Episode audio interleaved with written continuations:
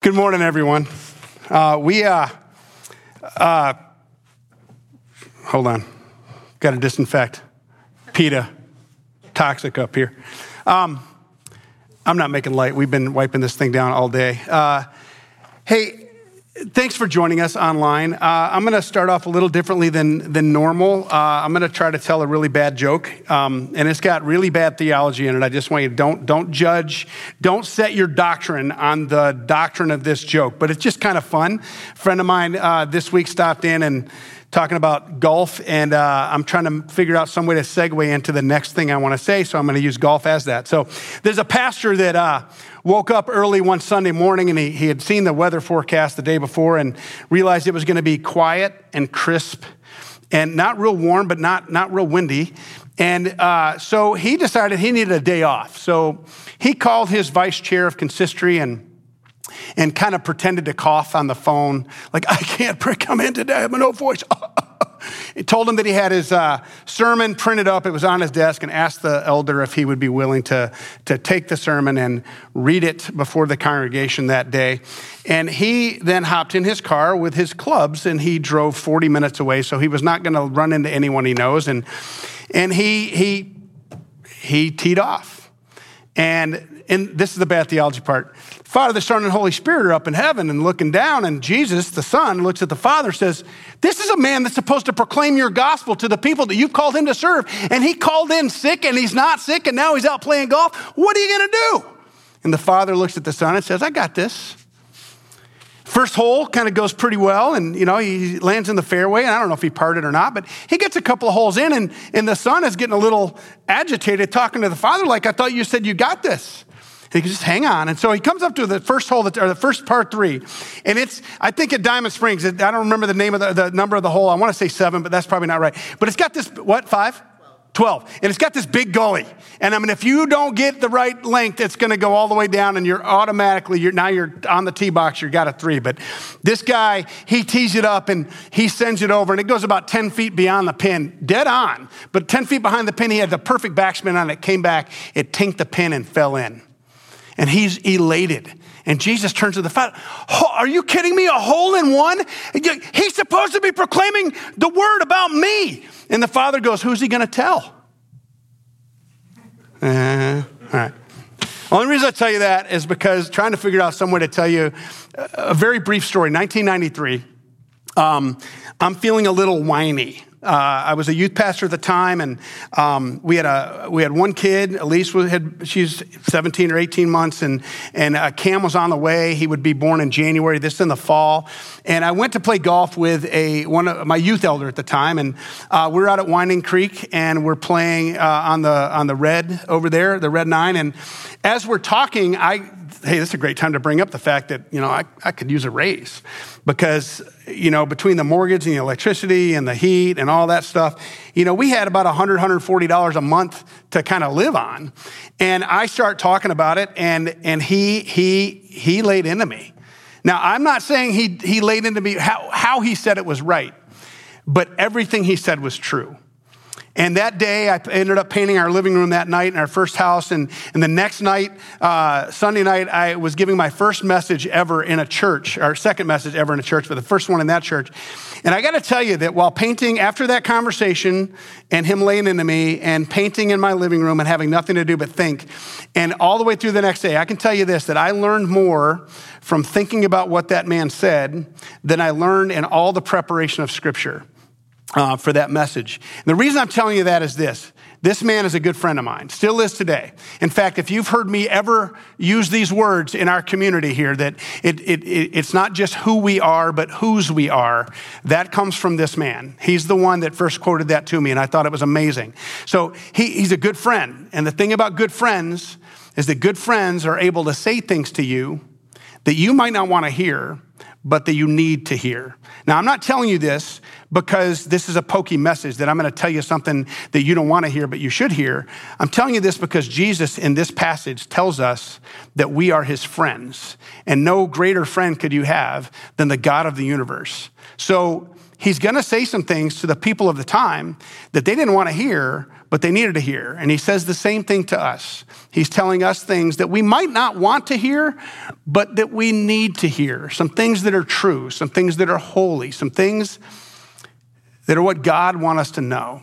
So I'm going to offer prayer, and then we'll read the passage. And I'll give you a little bit, bit of background for the passage before we get into it. But um, let's pray. Let's pray together. Almighty God, you are God, and we are not, and we are so thankful because if we were in charge, this whole world would be in nothing but a panic. It's scary, and it's easy for any of us to go there, to go dark to let concern turn to anxiety and anxiety to turn to fear and fear to panic. It would be easy for us to completely isolate ourselves and to lose our trust in you. But you tell us to keep our eyes fixed on Jesus, the author and perfecter of our faith. You tell us to run with perseverance the race you've marked out for us. You tell us to hold unswervingly to the hope we profess because you, the one who promised, is faithful. So, Lord, we're going to do that. We're going to hang on to you. We're going to trust that you know better than we do. And we're going to trust that this too shall pass. Lord, I want to speak your word to your people today. You know, I was telling Lynn last night that I didn't have the time that I would normally have because I found out I was preaching on, just on Friday. And uh, so, Lord, I, I am more dependent on you today than ever before. So I want my thoughts to be your thoughts and my words to be your words. And if there's something I have planned to say that you don't want said, I don't want to say it. But Lord, if there's something in addition to what I plan to say that is from you, that you want said to your people, I will speak them. Just make it clear that it's from you. Join us, be blessed by this, and send your word out. Give us eyes to see and ears to hear what you want us to see and hear, and hearts to receive it. In Jesus' name, and for his sake, and for your glory, we pray. Amen. Now, Jesus uses a, a, a, term here right at the beginning of John chapter 15, verse 1. He says that I am the true vine. And just so you know what the original hearers heard, the Old Testament, Israel always saw themselves as the vine, themselves as the vine. And uh, if you want to read about it, if you have um, your first generation iPad, you want to write something down here. Um, Hosea chapter 10 Isaiah chapter 5, Jeremiah chapter 2, Ezekiel chapters 15, 17, and 19, and Psalm 80 all refer to Israel as the vine.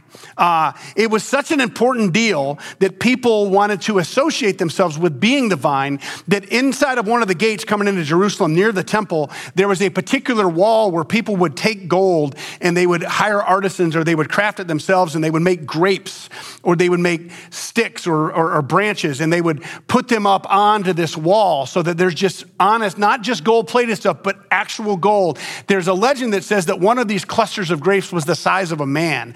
It was, it was so ingrained into their identity that they saw themselves as that which provides fruit and sustenance to the world, the people of God. But if you read those passages from Hosea and Isaiah and Jeremiah, Ezekiel, and the Psalms, you'll see that often when the scripture talks about the people of God as the vine, it's, it's a negative because they are not bearing fruit. We have to have that mindset, that idea in our minds when we hear what Jesus says. And it reads like this John chapter 15, verses 1 through 17. I am the true vine. It's the last of the I am statements in John. I am the true vine, and my Father is the gardener. He cuts off every branch in me that bears no fruit. He prunes, he prunes, excuse me, bears no fruit. He prunes so that it will be even more fruitful. You are already clean because of the word that I have spoken to you. Remain in me, and I will remain in you. No branch can bear fruit by itself, it must remain in the vine. Neither can you bear fruit unless you remain in me. Now, we're going to read uh, more in a minute here, but a couple of things to think about. Number one, the difference between cut off and prune. I mean, because something falls to the ground no matter what you do. Uh, I, I, I, know I'm not a horticulturalist. I'm not even a gardener. I, I, know how to prune on our willow tree. I know how to prune off the little shoots that come off the, the trunk. And I know in our maple tree in our front yard, when the, the, the limbs, the boughs get so weighted with leaves, they start to hang down. And when I am mowing my lawn and I have to duck, I know I have to go prune those off. And I know how far back to go. I understand that there's these little growth, growth rings. And if you're going to prune something so it doesn't kill it, you cut right after one of those rings. And with a grapevine, um, pruning is a little bit different uh, because the difference between pruning at the beginning of a season and and cutting off it's about this big it's about that much. Because as the as the branch comes off the vine there's a there, there's about a couple of inches uh, before that first little kind of growth ring. And my understanding of it is that when people prune back a rose bush or a fruit tree or a grapevine they they prune it back so that when the when the nourishment comes up from the ground and the uh, the, the plant starts to, to push out its energy into its extremities. The reason for pruning is so that it's not meant to grow new branches longer, but to put all of the energy and the nourishment of the plant into producing, uh, producing buds and flowers and fruit, depending on the type.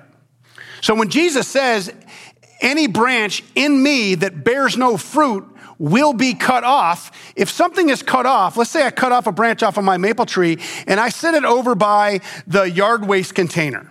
Now, it could be green, not this time of year, but could have green leaves all over it. If I lay it down over there, is it ever going to produce another leaf? Is it ever going to ever going to grow any longer? Of course not, but that's because I cut it off and put it aside. But if something is already dead, if there's a branch already dead on a, you know, off the trunk of the tree, it's already not producing leaves. It's already not producing any fruit. It's already not making those little helicopters. So Jesus is saying, it seems to me that it would be better to be pruned than cut off. If you're dead, you're done. If you're alive and you're bearing fruit, even more fruit he wants to produce from you. Now, how do we do that? How, how does it work? Well, he goes on to explain it. He says, I am the vine, you are the branches. If, if, if a man remains in me and I in him, he will bear much fruit. Apart from me, you can do nothing. If anyone does not remain in me, he is like a branch that, that is thrown away and withers. Such branches are picked up and they're thrown into the fire and burned. If, if you remain in me and my words remain in you, ask whatever you wish and it will be given you. This is to my Father's glory that you bear much fruit, showing yourselves to be my disciples. As the Father has loved me, so I have loved you. Now remain in my love. If you obey my commands, you will remain in my love.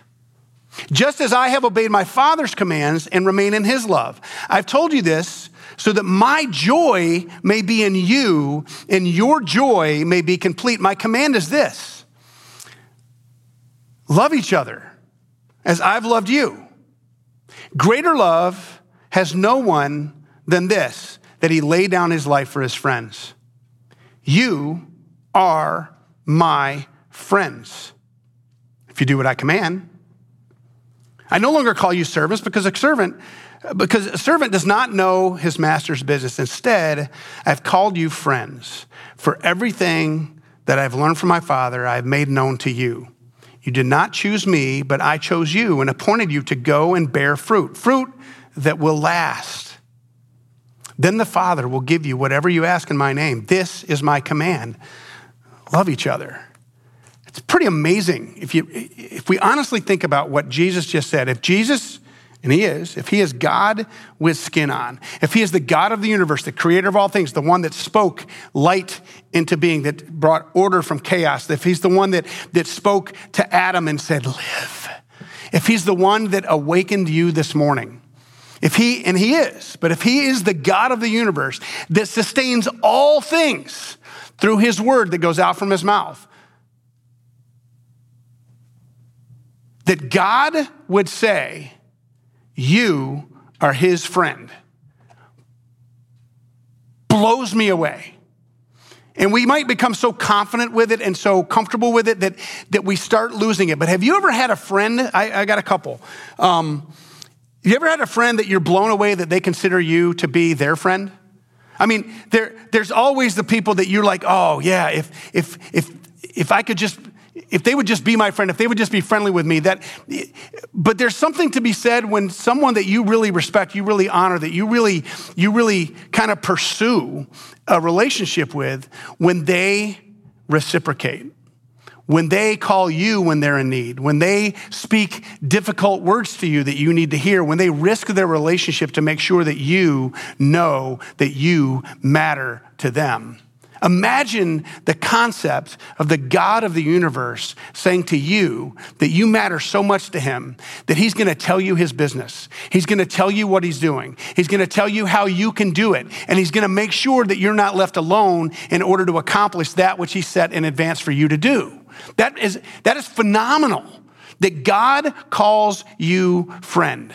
And when Jesus is talking, he's talking, he's saying some difficult things to the people of God, the people that believe that they are the vine. And if that were true, if the people of God were the vine and, and, and God is just the gardener, um, but the Jesus, if Jesus isn't the vine, but the people of God are the vine, then remaining in the church or remaining in the people of God, remaining gathered is what is most important. But here Jesus says, I am the vine.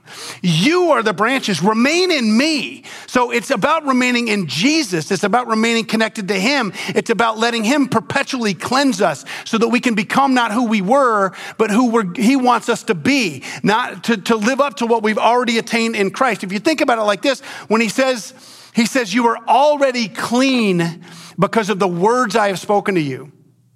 The word already clean, those words in the Greek and the words for pruning are very similar. In fact, we're pretty sure that John is making a play on words there. But, but think about it.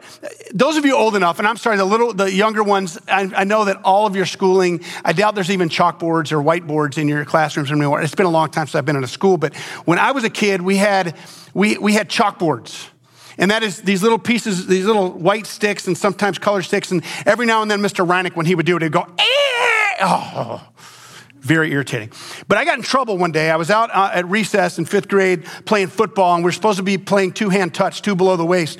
And I, I just, I just like to win. Um, so I was tackling. So I got in trouble.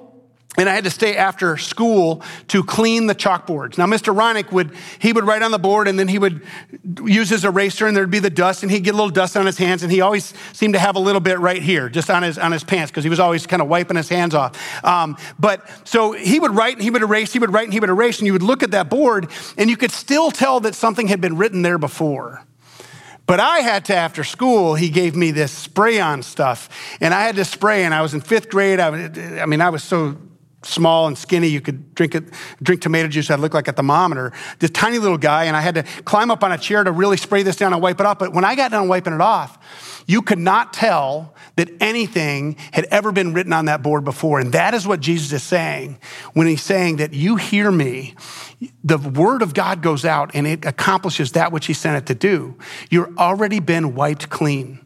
Every sin, every regret, everything you've done wrong, everything you should have done differently, everything that, that you, you look back and you go, oh, I wish, I wish, I wish, that's all gone. Now, you don't have to figure out what to do, how to do it, and where to go on your own. Now, the Holy Spirit of God, this whole section of John, John 14, 15, 16, and into 17, is called the farewell discourse. It's when God, Jesus telling his disciples, Look, I'm leaving. And it's good that I'm going because I'm sending you a Holy Spirit, a counselor, a paraclete, one who's going to live in you, not just direct and walk alongside of you. So we're, we're, we're told that, that Jesus says, You remain in me and I'll remain in you.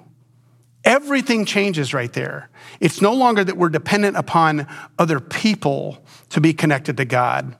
We can be co- connected directly to God. And not only that, but God is connected directly to us.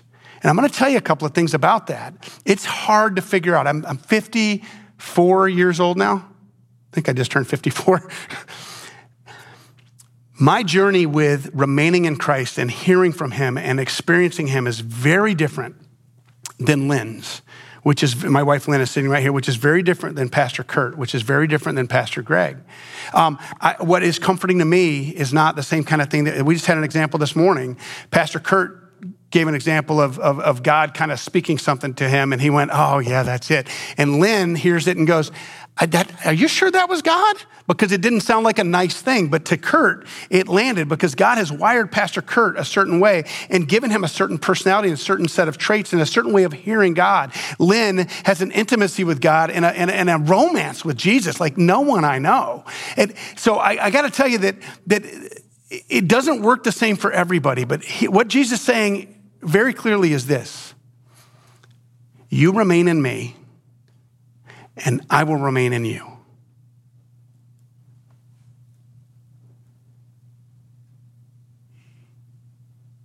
He knows you, and you know him. It's not who you are that's important anymore, it's whose you are. And because you're his friend, he wants you to know what he's doing. And these are scary times. I watched a sermon last night from Robert Morris from Gateway Church, and I believe it's outside of Dallas. Normally, they have um, 35,000 people at their church sites on a weekend. And yesterday, he was preaching, and it was him and his wife and one worship leader. And so he's speaking to a camera, just like I am. And he talked about what God is doing through their church. And it just confirmed in me what I'm seeing. And I'm not saying, I'm not trying to be prophetic here, but, but God is pruning. He's not cutting the church off, He's pruning us. And He's asking us to be faithful, to remain in Him, to trust Him, and to understand that He knows the future, we don't. He's, he, why, does, why, does a, why does a gardener prune? To make it even more fruitful. Why is the gathered church scattered all around homes right now, all around the world? I have no idea. But I'm confident in this that he who began a good work in the church will carry it on to completion. There's no doubt in my mind at all that God is pruning the church because he has something even better in store for her and for the world.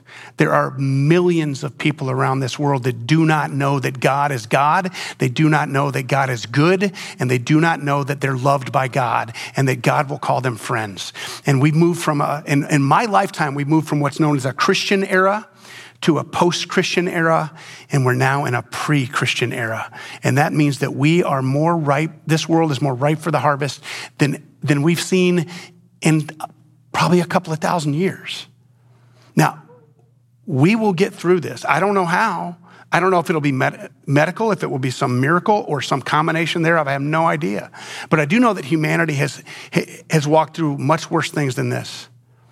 The Black Death in Europe took out one third of the population on that, on that continent. The small, smallpox, do the research and look at over the course of about 2,000 years how many people are estimated that smallpox killed. We have a terrible pandemic going on. And I'm not going to belittle it. I'm also not going to give it any glory. But I do know this 396 times in the scriptures, in the old King James Version, God says this, this phrase, and it came to pass. He never says it came to stay. It came to pass. This too shall pass. When? I have no idea. But what is God doing? I'm absolutely convinced He's doing something new and something better and something bigger. One of our elders said the other day um, when he was leaving a, a staff, staff and uh, an elder meeting, an executive team meeting, he said that God has collected the people of earth in a way that he's never collected a people the people of earth together before.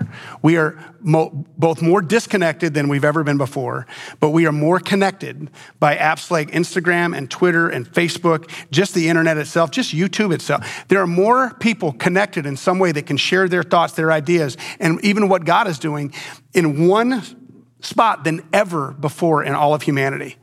You think God doesn't want to use that for his purposes?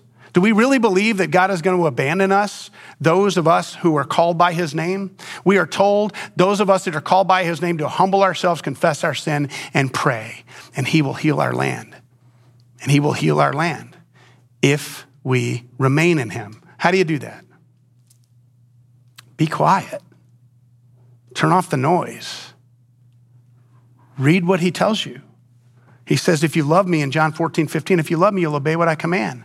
So, how do I know what he commands? Unless I seek to find it out. See, God wants us to understand that every day He's with us. And every day He will encourage us. And when we need to, like a good friend will, He will tell us the things we need to hear, even if they're things we don't want to hear. But we do know the will of our Father in heaven to bear fruit, fruit that will last. And what is that fruit?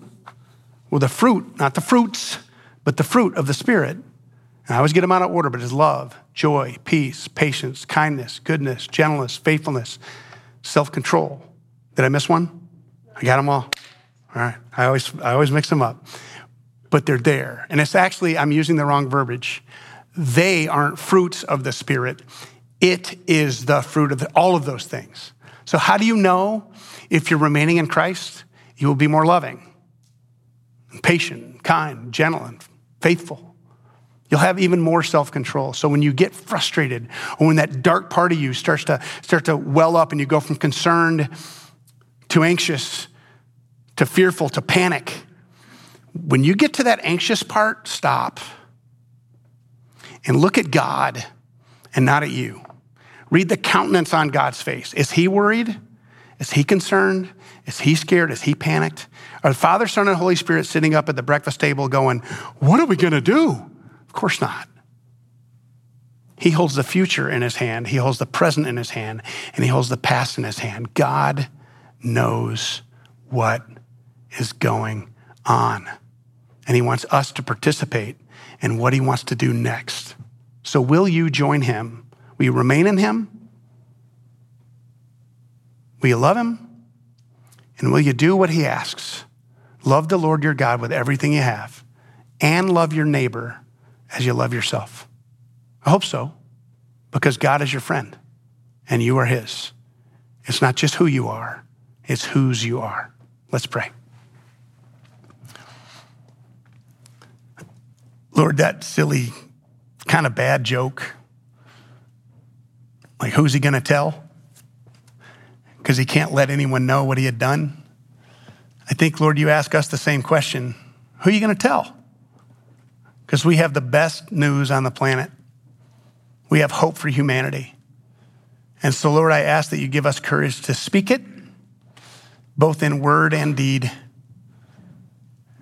that this new thing that you're planning to do, this pruning that you're doing so that even more fruit will be produced through us, I pray that you give us indicators along the way that we can continue to trust it and give us little peaks and little glimpses of what you're doing next so that we can be anxious to follow your lead instead of anxious for what the future holds.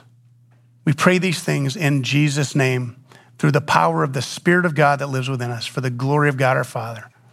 Amen.